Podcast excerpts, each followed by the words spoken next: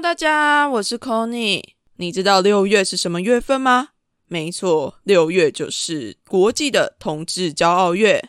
为叛逆女孩在这一次六月规划了一整个月的特别节目，准备和你一起来欢庆六月。目前骄傲月特别节目的前导活动已经开始喽！只要你到 First Story 抖内为叛逆女孩两百五十块，并且在一到三十之间选择一个你最喜欢的数字，就可以在交月的时候解锁属于你的彩虹格言。这个活动只到五月二十五号止，大家要把握机会哦！另外，维叛逆女孩除了线上的活动之外，我也找来了我才没有要出柜的索法克和阿塔男孩的跨旅程的 Devon 一起来举办线下活动啦。我们的活动名称叫做“跨柜来骄傲月为开趴”，性别友善创作者聚会以及听众交流会。活动日期是在六月十一号，活动地点则是在台北的耳瓜录音室。想要邀请性别友善的 Podcaster，还有听众你一起在交月的时候跟我们来开趴。另外，这次我们也找到了好多友善的厂商来赞助，只要你拿着当天参加的活动票券去 Wonder Bar，你就可以换到价值三百五的特调 shot。另外，在活动当天也有由星球咖啡提供的绿挂式咖啡，以及台虎精酿赞助的最新口味的啤酒——水果大乱斗 （Tutti Frutti Fruit Punch）。Oh my god，是 Tutti Frutti！我自己在澳洲或者是美国的时候都非常喜欢 Tutti Frutti 口味的，不管是冰淇淋啊还是酒啊。没想到台虎也出了这一款新口味的啤酒，而且刚好是在六月十一那一天全新上架的哦，听众朋友，如果你们报名的那天的活动，就可以在六月十一号抢先喝到台虎的新口味啤酒，满满的水果味，再加上 Live Podcast。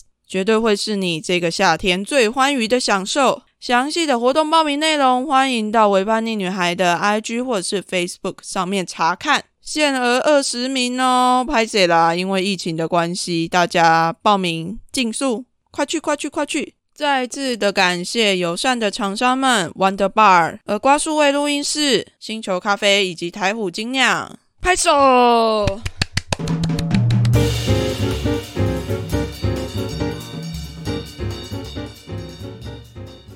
嗨，欢迎来到《我叛逆女孩》这一集，有点 surprise，就是我原本没有预料到要录这一集的，因为想要讲公投这件事情，但是原本我其实还蛮迟疑的啦，就是我自己本身，因为我没有办法回去投票，然后就觉得好像应该要做一点什么，但是我又不知道该怎么做，于是呢，我就有一个 partner 提出了。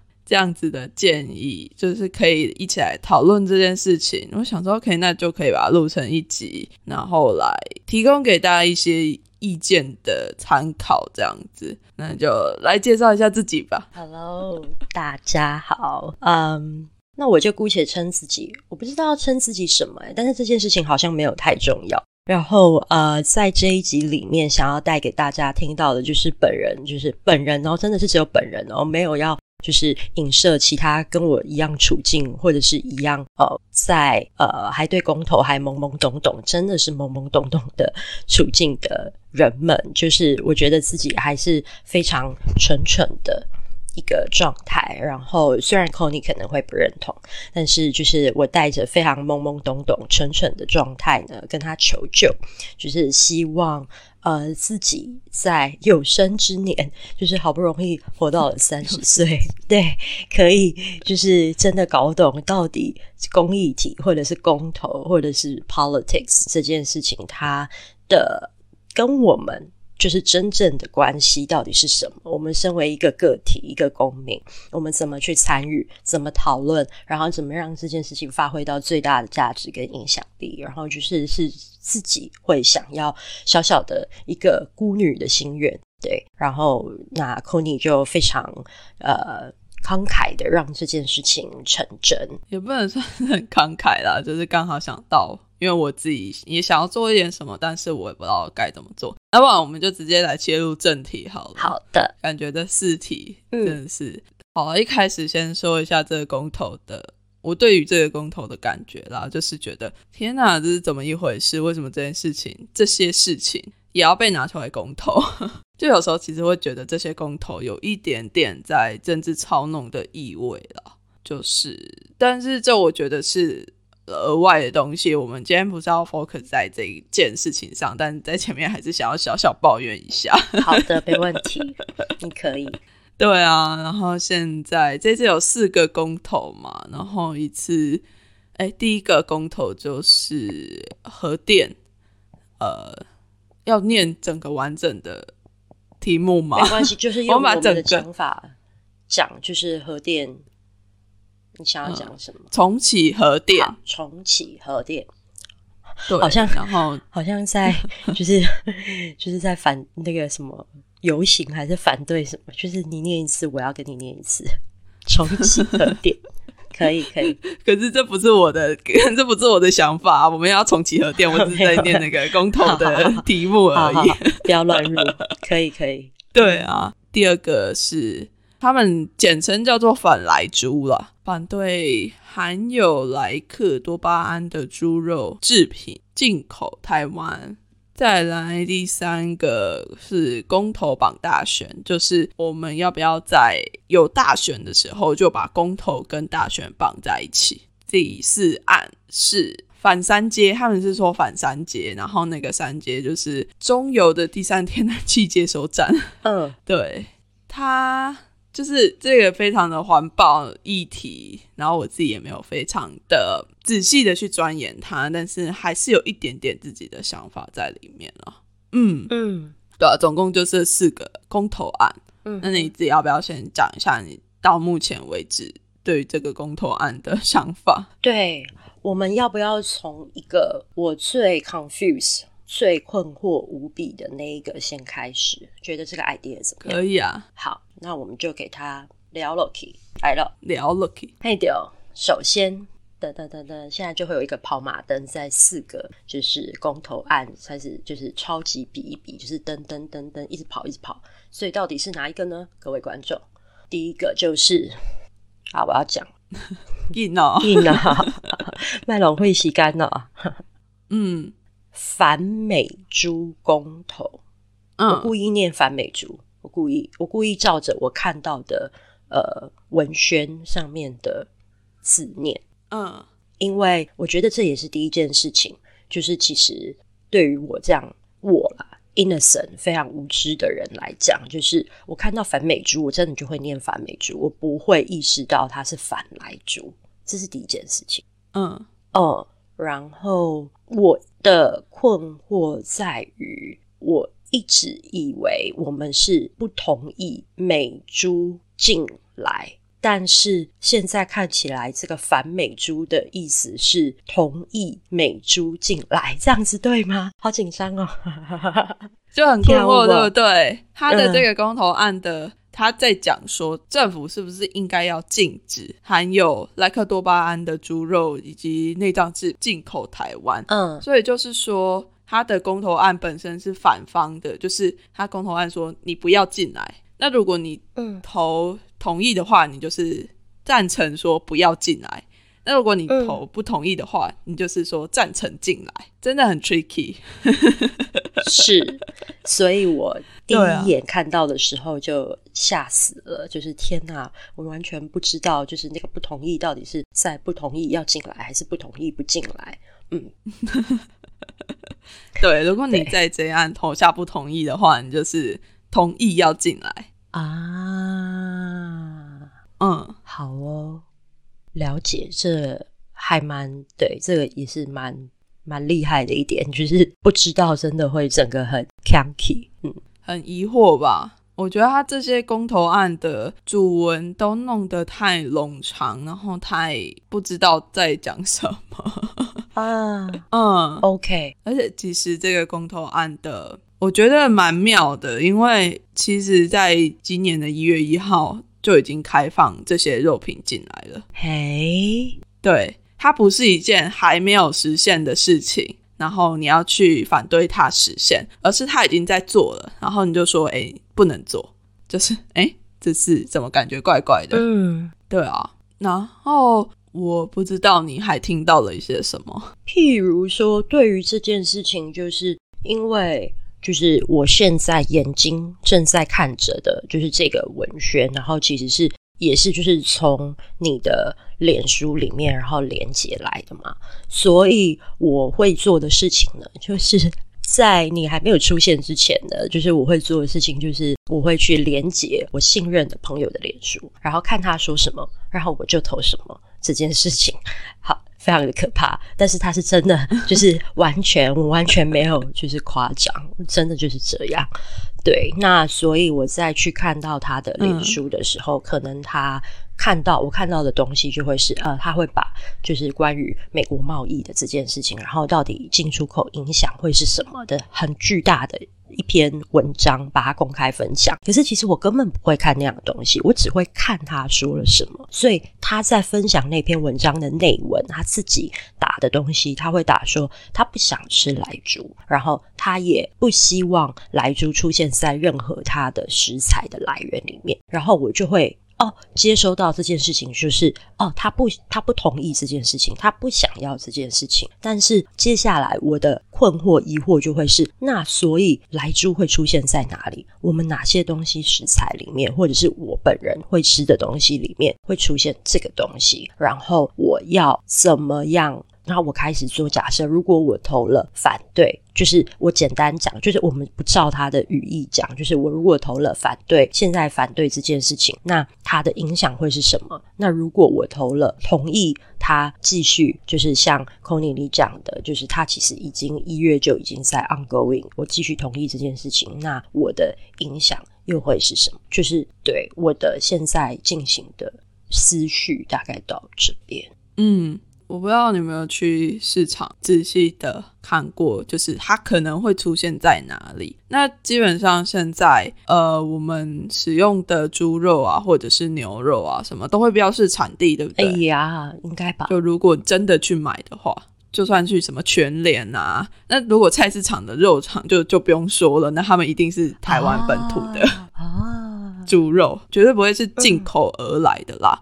所以其实我觉得好像也不需要对于这件事情太担忧，因为大家都会把那个产地，而且是我觉得是台湾的食安的部分有在注意吧。因为我自己在之前在台湾买猪肉的时候，也都会看到，哎，这是从哪里来的？美国来的？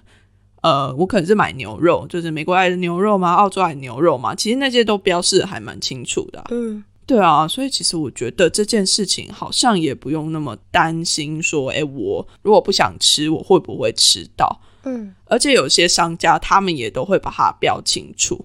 而且 说真的，台湾本土的猪肉竞争力是蛮强的。台湾的那个养猪户啊什么的，就是他们的那些猪肉，说真的就是很便宜，然后又很好吃。我真的不是在讲澳洲这边猪肉有够难，好可怜，可怜，你跟邓来了。对啊。而且，其实澳洲这边的猪有的好像也会使用类似这样子的饲料添加剂，放在饲料里面去饲养这些猪只。对，所以我就在想说，这个公投它的意义到底是什么？然后另外一个点是说，你刚刚说到那个国际贸易啊，我就在想，好，那你现在已经在开放人家进口了。那我觉得，其实国际贸易就是一种在商业上面的一种约定吗？就是 OK，好，我现在是开放你的这些猪肉进口的，那我已经开放了这么久的时间，可能开放了一年多了，然后我现在又突然说 OK，我现在内部的员工投票说我不想跟你做生意了。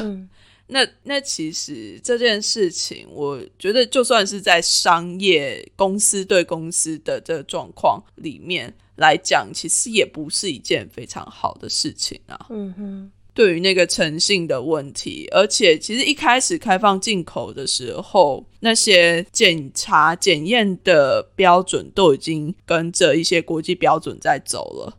那如果你又现在反悔说，OK，我我不想要理这些国际标准。I don't care about land，就是 我的人民觉得不应该要去遵守这些国际标准，这我就是不要这样。那我觉得对于台湾的经贸上面的诚信问题，会是一个蛮大的伤害。嗯，我觉得其实听到这件事情还蛮要讲惊喜嘛，惊喜好像怪怪的，就是其实就会觉得哦，OK，好，所以原来我现在又 get 到一个，就是我可以怎么去看这件事情，就是好像空尼讲的这个，就是关于商业契约或商业约定，或者是这个已经他开始 ongoing 的这件事情的宗旨，就是好像会带给。一个商业上面的这种，你刚刚讲的这种影响，就是 OK，好，我觉得这件事情好像可以，我可以就是成为我的一个动力，就是如果我再看到类似的文章的话，我好像真的可以打开一个意愿，说好，那我去读读看，就是我会在这么长篇的爬文里面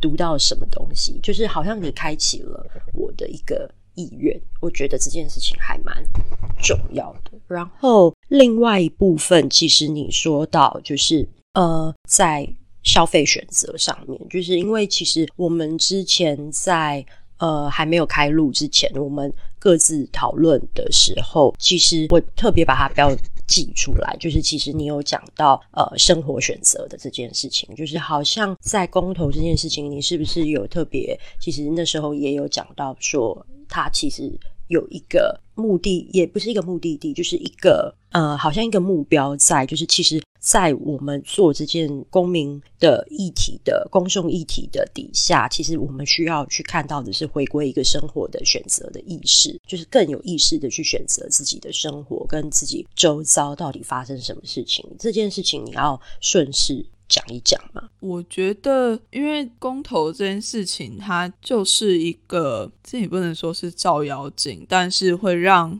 大家有一个提醒，是我们真的是必须要看见自己跟自己身边有关系的这些议题。就你可能原本以为，哎，他好远，然后他跟我到底有什么关系？但是当你仔细的去爬出那些东西的时候，你就会发现，哎，其实这样子的可能听起来很远的国际贸易，或者是那一些政治议题，然后那一些核能、那一些早教议题什么的，其实他们都跟我们的生活是有关系的。那你手边开一个电脑使用到那些电，其实也就是跟那个早教一体啊、核能一体是有关系的。那你吃到的那些东西，你吃进去的那些东西，就是跟你这些来猪公投这个 有很大的关系。所以，其实我觉得政治这件事情不是那么的遥远呐，而且也不需要那么的害怕它的存在，而是必须要去意识到说，我们只要是生活在这个世界上面，然后在生活在这个国家。之中这件事情，你就是必须要去看见，然后必须要去意识到，然后你生活中所做的每一个选择，事实上都是在表达你自己的意见。就其实你的生命也没有那么的渺小，然后也没有说，哎，我这样随便做了一个选择，然后我早上想要吃什么喝什么，这跟所有的公益提供领域有什么关系吗？当然有关系啊，因为你早上选择你吃什么，你选择你喝什么，那你所做的每一个消费，其实都是在表态啊，就是在表达你的需求。所以我觉得意识到这件事情是很重要的。嗯，我觉得你也带起来了一件事情，是因为你提到说这件事情它可能没有那么可怕，可是的确就是对我来讲。它就很像是有些人不会游泳，或者是有些人，呃，好，就是讲游泳，就是他潜在就是有一个恐惧在，然后一种就是心理上面的那种恐惧，那可能跟游泳不一样啦。但是我举这个例子是想要表达潜在恐惧的这件事情。比较像是在公益题或者是政治议题上面，就是其实我觉得，就以我个人来讲的话，是害怕陷入那个非常激烈的情绪里面，然后大家拉来拉去，就是但是其实根本不知道到底在吵什么，就是不能够是一个也许像现在这样，就是坐下来好好有一个对话品质的这件事情，到底困惑是什么，然后方案是什么，然后可能性是什么的这种非常理性的智性人类的对谈。的过程就是好像 呃没有这件事情，又或者是其实我自己平常我找不到，也许像我刚刚讲的，我的一个动机去看，我不知道我到底看爬文就是那么长的一篇文，我要看什么，然后或者是我不知道，当我有困惑，我可以问谁，当我有疑惑的时候，我可以跟谁去开启讨论这件事情，而不是只是在可能文章下面，然后啪的某一个小小的留言，然后可能就被忽视了，或者是可能就是也没有人会想要回答你之类的。就是我觉得是因为这中间的这些过程，或者是意识，或者是习惯的建立，好像没有办法，嗯，很。至少在我啦，因为像 c o n y 你可能会有你的同温层的这件事情，可是在我的呃领域或者是我的呃朋友的圈子里面，我好像很难去建立这件事情。这件事情你想要回应看看吗？我觉得是慢慢的累积吧，因为我也不是一下下就。遇到了这么多的所谓的同温层里面的朋友，而是当我开始去看见这些政治议题的时候，其实我一开始也很害怕，因为在部队里面的时候，他们也都不鼓励去任何的政治参与、任何的政治讨论。你只要开始讲政治，然后就会有人说：“哎，你不要再讲了。”嗯，就是类似这种“哎，你不可以说”的这种概念。但是我觉得是必须要自己慢慢的有意识到说，哎，他们，我觉得应该是好奇心呐，就是你一开始必须要先提出这个好奇，就是好奇他们到底在吵些什么，嗯，这些东西到底有什么好吵的？这些东西又跟我有什么关系？我觉得其实就像你现在在做的事情是一样的，就是把你那个好奇心拿出来，那在你提出问题的时候，我觉得是会有人给你解答的。就只是还不知道那个人是谁，但是迟早都会有人给你解答的。又可能他不，他不是一个人，可能是一篇文章，或者是一篇你觉得自己有共鸣的一篇贴文啊什么的。我就觉得，就慢慢的，你就会让你自己内心的那个答案浮现出来吧。OK，所以它是一个渐进式的过程，嗯，而且就是。好像也不用那么害怕，就是会陷到一个不知道在吵什么的一个 chaotic 非常混乱的状态，而是它是可以有答案出现的。这样，嗯，就是我觉得其实那个答案并没有一个所谓的正解，就是那个答案就是你感觉比较舒服的那个答案而已，并没有说哎谁的答案是绝对正确的，或者谁的答案是绝对不正确的。嗯，尤其又扯到公投这件事情，其实我觉得公投根本就是一个申论题啊，只是它最后的结论出来会是让你选择同意或者是不同意，但事实上那个同意跟不同意后面，它都有非常非常非常多的理由。那你是要因为什么样的理由去投下同意或者是不同意？我觉得都无妨，但是真的是要非常谨慎的去选择啦，因为你就只有同意跟不同意可以选而已。当然，你还可以选说你可以不要去投，但我觉得。不要去投是最不负责任的一件事情。但我就是之前太过困惑，就是会看着就是投票单，然后就放下来，默默放下来，就是选择放弃，就是真的。对啊，嗯。但是我会觉得说，你都已经有这个权利了，但是你最后却选择不去行使这样子的权利，我就会觉得到。底呃，好了好了，这也是一种选择啦，就不得不啊，它是一个不得不，它是一个被半被迫的选择，就是因为他没有一个资源，或者是没有一个好像够去 support 他了解这个的平台，所以他就只好选择牺牲小我，完成就是这样讲怪怪的，完成大我，就是好好的投票。没有，是因为如果你做选择。你选择不去做选择的话，事实上你就是把选择权交给其他人。对，对啊。那这件事情对我来讲是非常 confused 的，就是再怎么样我也要做出我自己的选择，我也不会把我的选择权交给其他人。可是你不知道自己在投什么啊？嗯，所以要去了解啊。所以对我来讲，就是我不我不会不知道我自己要投什么，因为我不知道自己要投什么的时候，我就会开始去做功课。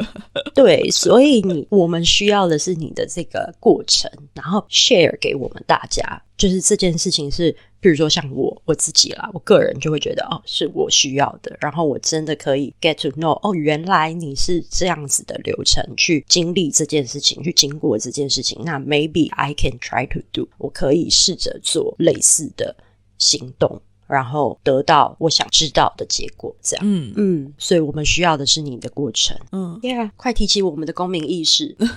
我觉得就只是慢慢的去讲出来吧。我其实也不太觉得说大家都一定要非常积极的去做这件事情，因为对很多人来讲，这件事情是非常困难的啦。我就觉得这需要时机耶，有的人真的需要时机，然后去开窍，然后才会真的意识到说，哎，我真的开始需要要去关心这些事情了。但有的人就是可能天生在协议里面就有一些对于公领域的渴望吗，或者是渴求，所以他就会比较自动自发、主动的去做这些事情。不过我觉得最重要还是要让这些事情是跟你的生命、生活跟身边的一些经验是有关系的时候，你才会真的去很投入的在里面去关心它。嗯，那也许你的这一段好像听到，换句话说是，也许我们先去找到它跟我们的连接，生活的连接，然后到底是在重要的什么哪些点上，好像就会更有动机去做这件事，对不对？是啊，因为嗯我都觉得说，其实人们本来就是这样嘛。如果跟自己无关的事情，为什么我要去注意？为什么我要去关心？我觉得，与其去谴责这样子的人，不如就试着去找出来这些议题跟那个不愿意去理解的人他有什么关系。如果当真的找到这个连接点的时候，这件事情他就不用你去逼他，或者是去催他，他就会自己去了解啦，因为跟他有关嘛。嗯，对啊，就蛮有趣的。那我要回到公投。好，回来公，我们一直都在讲公投，我们并没有离题，好吗？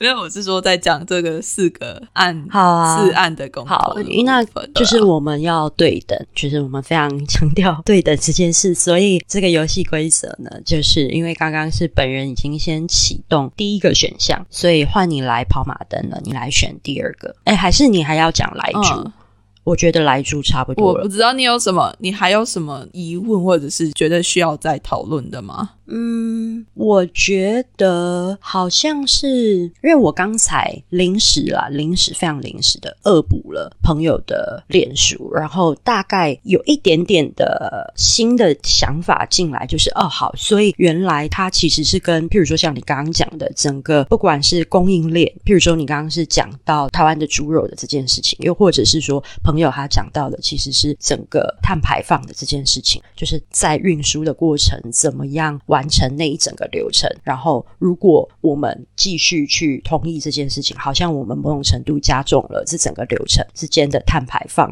的这件事情。但是，他也跟你提到了类似的看法，是也许我们可以回归我们本来的台湾的供应的厂商，或者是厂厂商怪怪台湾供应的猪肉商的这件事情，那也许就能够减缓这中间。但是他还提到了其他的就是什么，就是关于加入自由贸易的行列什么这之类的。但是我觉得现在我的脉络有稍微清楚一点，然后我好像可以比较能就我听到的、看到的，跟我心里面想的去稍微做一个思考。我觉得在来主上面，嗯，我觉得其实好像也不需要有太多的恐慌吧。嗯虽然说就是国际贸易这件事情又是更大的一个议题啦，就我觉得他讲的那个关于碳排放的那些足迹的部分，我觉得是很需要再去回去看这件事情。就是当你在进行国际贸易的时候，你是不是也是在增加这整个地球的负担？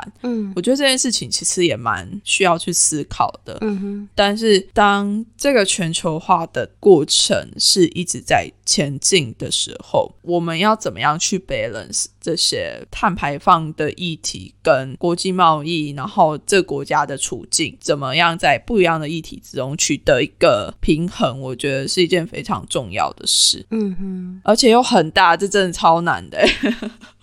嗯 对啊，所以这一题我其实不觉得说一定会有某一个意见是同意或者是不同意是对的，就好了。其实这四题我都会觉得说我自己的意见是这样，但是我觉得大家要怎么样去选择，都还是回归到大家的那个自由的决定的权利。嗯。或者是好像我自己觉得，好像是在我们真的去思考，然后你刚刚讲经历的这个过程里面，丢入我们的好奇，尝试得到我们想要看到的、知道的答案的这件事情，好像反而这个思考的过程，好像反而。相对重要很多，它好像是某种我们能够为自己去培养的，也不是培养，我们自己能够具备的一种能力。然后这个能力就可以像是 c o n y 其实你一直很关注也很在意的是，我们人能不能够回归到自己本身的力量的这件事情。因为我们有了知道知识的力量，然后我们也可以去行使选择权，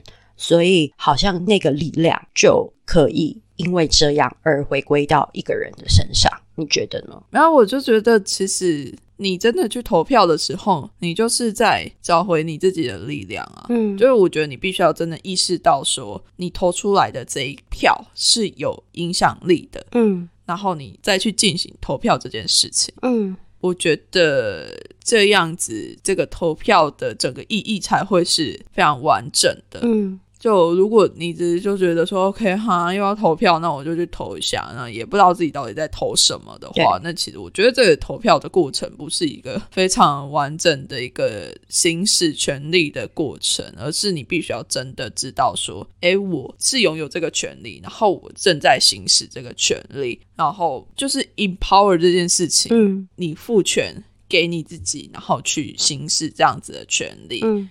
然后真的去知道说自己在做一些什么样的选择，我觉得这件事非常非常非常的重要。好，嗯，再来就下一题了吗？公投跑马灯，公投。哎，那所以我觉得我们的流程就是，对我觉得就像你刚刚讲的，我就可能继续阅读，然后继续思考，然后知道最后答案，然后去投票，这样，嗯，好不好？对啊，我觉得这样还蛮美好的。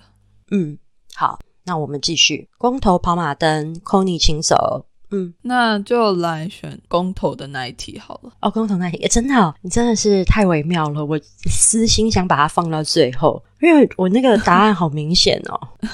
是这样吗？我啦，我答案很明显。嗯，因为其实，在所有的公，就是在所有的题目里面，这一题对我来讲是相对好选择的。就自从经历了 二零一八年的那个很可怕的公投榜大选之后，我就觉得天哪，这也太可怕了吧！发生什么事情了？然后一整个乱七八糟，投出来的结果也是非常的可怕。然后甚至有可能有人还没投完，然后就已经在开票了。我觉得这到底在乱什么东西？嗯嗯。然后现在竟然又有人要提出来公投榜大选这件事情，是完全没有看见上一次公投榜大选之后的悲剧吗？好笑，对，我就觉得这一题根本就是在搞笑，然后就觉得是他们就说可以节省成本什么的，嗯，但是节省成本之后的那个后果是什么？就是有一些可能会觉得选举是无效的，或者是选举不公，因为你就边开票边边投票边开票，那这样怎么会对？嗯，对啊，而且其实公投跟选人的那个目的性是不太一样。嗯嗯嗯，我反而觉得在分开投票了之后，大家反而可以真的比较认真的去思考公投要怎么去投，而不是说，哎，公投榜大选，大家就只会注意说，哎，我到底要选谁呀？我要投立委，要投呃总统，要投给谁呀？那公投这件事情完全就被忽略了，然后大家就是变成渔民，就是好多案要投哦，然后又要选立委，又要选议员。什么的，那公投就直接被忽略掉了。一八年的状况就是这样子啊，因为太多案公投同时出现，然后大家就有点像是开始背答案。所以这一题对我来讲非常的明显，就是我甚至觉得应该要一按公投选一个时间去投的，但是这样实在是太劳民伤财了，就是我觉得可能有点不可行，所以我就觉得其实公投这件事情真的是应该跟大选分开了，它才能够达到它真正的效益，要不然它真的只是会变成一种政治操弄。嗯哼，而且我觉得这件事情其实蛮有趣的，就是因为我那天去家教，然后家教。的哥哥就是他是哥哥，弟弟，好，没关系，反正就是家教的学生，他就是今年刚满十八岁，然后所以就是当我在听他，我根本没有跟他讲教他什么，因为我根本教不了他什么，非常的无力的一个老师这样，然后就听他讲公投这样，然后他就讲到说这一件事情，他就真的每一个逐项解释给我听哦，然后他就说这件事情其实对于他们，比如说手头族，其实也是很尴尬的一件事情，就是说如果他真的被绑着了，那以后十八岁。对的呃，应该是应该不是手头族啦，应该是说十八岁的族群会很尴尬，因为他们还没有办法投票，他们只能投公投，所以某种程度你把它绑在一起，就是对于这群人来讲，其实也没有太多的呃一些方便性，就是没有并没有方便到他们，因为他们也只能投一个而已。这蛮有趣的，我觉得这观点。是真的只有那个年纪的人才会遇到的一个问题，想得到对不对？但是不是所有人都想得到的？但是确实是啊，就是你绑了之后，哎，他妈的，我来两个选举，然后 我只能投其中一个，是在干嘛？这个权利是怎么一回事？我到底成年了吗？会有这样的疑问吧？我成年了。哦，对，就是反而有一种被分裂的感觉，就是他已经满十八，可是还不到二十所以不。对啊，就这中间年龄会有点尴尬，还蛮有趣的。对，确实有的时候我们会忽略掉比较年轻一点的，就是那种即将成年的族群，他们的一些想法。事实上，他们的声音也是蛮重要的。对啊，对，然后最惊悚的是后面，我就问他说：“那你会出来投公投吗？”就是就是看样子他都已经这么厉害，就是可以跟我讲解那么多的呃逐项的内容，然后感觉也知道在干嘛。然后他跟我讲说不会，他说他宁可拿那个时间念书，他也不要出来投票。嗯，蛮可惜的，因为其实嗯，我觉得是台湾的教育问题啦。就是会让大家觉得说，可能也是因为那个民主制度还没有走到一个比较成熟的地方嘛，就会让大家觉得说，其实投票这件事情好像没有太大的意义，或者是那些东西那个重要性不会比准备考试来的重要。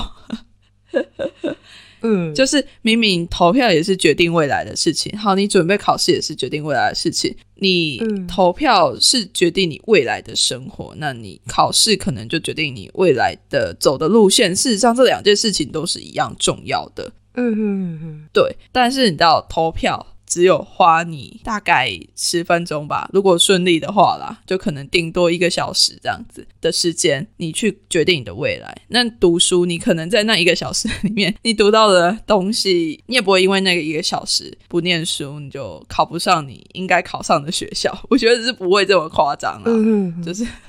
毕竟，那也读书是一个非常需要累积的事情。嗯，但是投票你就是那一次而已。嗯，对，我觉得是怎么样去做这个选择是一件很重要的事情。那我自己的想法就是，OK，那我只要花一个小时的时间，我就可以决定我之后的很长一段时间会面临到的一些事情的话，那。Why not？嗯，对我来讲这是一个机会成本的选择。OK，我一个小时可以决定这么多事情。那我另外一个小时，如果是读书的话，我可能还不能够决定说 我真的能够上什么大学。那为什么不去投票呢？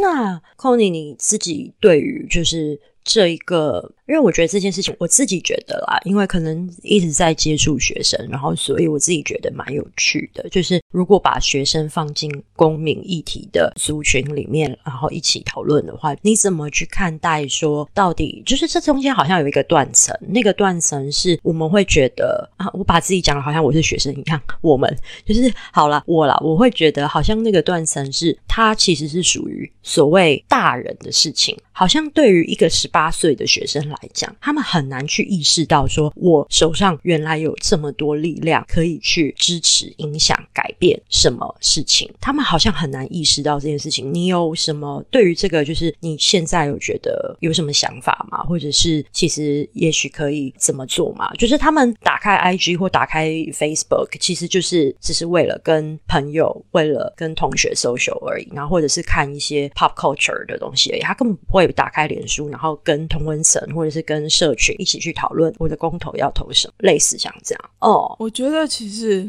教育真的很重要，诶，就是台湾的教育其实并没有在公民议题上面有太多的琢磨，所以会导致这样的结果是很正常的。就大家都没有鼓励。学生们应该要去做一些政治的参与，可能就会等到高中毕业以后、大学之后才比较有这个机会。但事实上，我觉得这样子的公民素养应该要在国高中，甚至从国小就要开始了啊。就是我觉得是要把这些权利还给孩子们，让他们知道说，事实上他们是一个准备蓄势待发的有权利的人，而不是一直让他们觉得说空空的哈，我就是无力啊，我就是还没有成年嘛，我根本就没办法决定什么。而是必须要在他们还没有办法决定什么的时候，就是告诉他们说，你们是有之后就会有权利去决定这些事情的。所以你们现在你们就要开始慢慢的去思考，说你们如果真的有权利去决定这些事情的时候，你会做出什么样的选择？我觉得是必须要从小就开始教育的。那其实现在也有慢慢看到还蛮多的，可能 NGO 啊，就是学校以外的团体有努力的在做这些事情，就是。带领一些比较年轻的小孩，因为也不能说是小孩，其实我蛮讨厌“小孩”这个词的，就是蛮年，就是因为小孩就会觉得说他们是没有能力去决定任何事情的，但事实上他们，我觉得他们身上都是应该要有这些权利，只是大人必须要负起一些责任，去教导他们怎么样去做出这些选择，对啊，嗯嗯，你自己。本身 work on 致力就是在性别的这件事情上，就是虽然这会跟我们现在的公投这次的公投主题还没有直接的关系，但是我的意思是，如果我以这个来举一个例子的话，那你觉得你怎么？如果以这个为例子的话，你怎么去？我觉得现在会有两个年龄层，年龄层嘛，两个层级啦。层面不要讲层级，两个层面是，比如说一个是我刚刚讲的是比较 grown up 比较大人的层面，然后一个比较是你刚刚讲的是可能还在呃学习阶段的呃孩子的层面。如果我们不讲小孩的层面的话，呃，那你觉得？你怎么把这个议题，或者是把这件事情，以你的方式跟角度，可能去带领他们认识？因为我们现在这一次，我们可能的议题的呃主轴，可能比较是环保，比较是贸易。可是 your 你的其实呃 gender 这件事情，在国际联合国的会议里面，其实人权是呃性别是在人权的主题底下嘛，所以它其实也是一个很大的主题。你自己要不要就是讲讲你可以怎么做？嗯，就。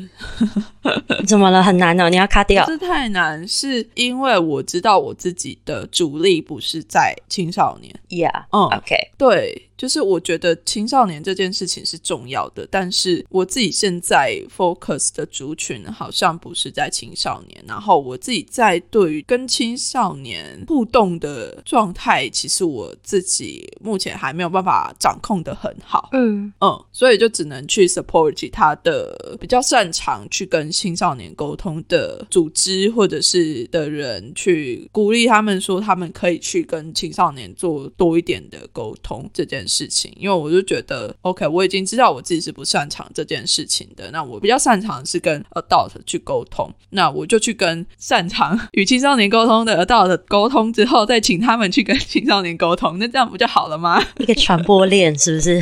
对啊，就是我不需要去做我不擅长的事情啊，我只要做好我擅长的事情，然后再由其他人去做他们擅长的事情就可以了。嗯嗯。对不对？嗯，好，那就看到你的潜在影响力了，就是你的 potential。对啊，看到你的意向。你看，我现在就在跟你沟通啊。嗯，那你是一个比较擅长跟青少年沟通的人。对，那在我跟你沟通完之后，或许你就有机会去跟青少年去进行沟通。那事实上，是不是我也间接的在跟那些青少年在做沟通？是啊，你是始祖，什么始祖？哎呀，我没有要当始祖的意思。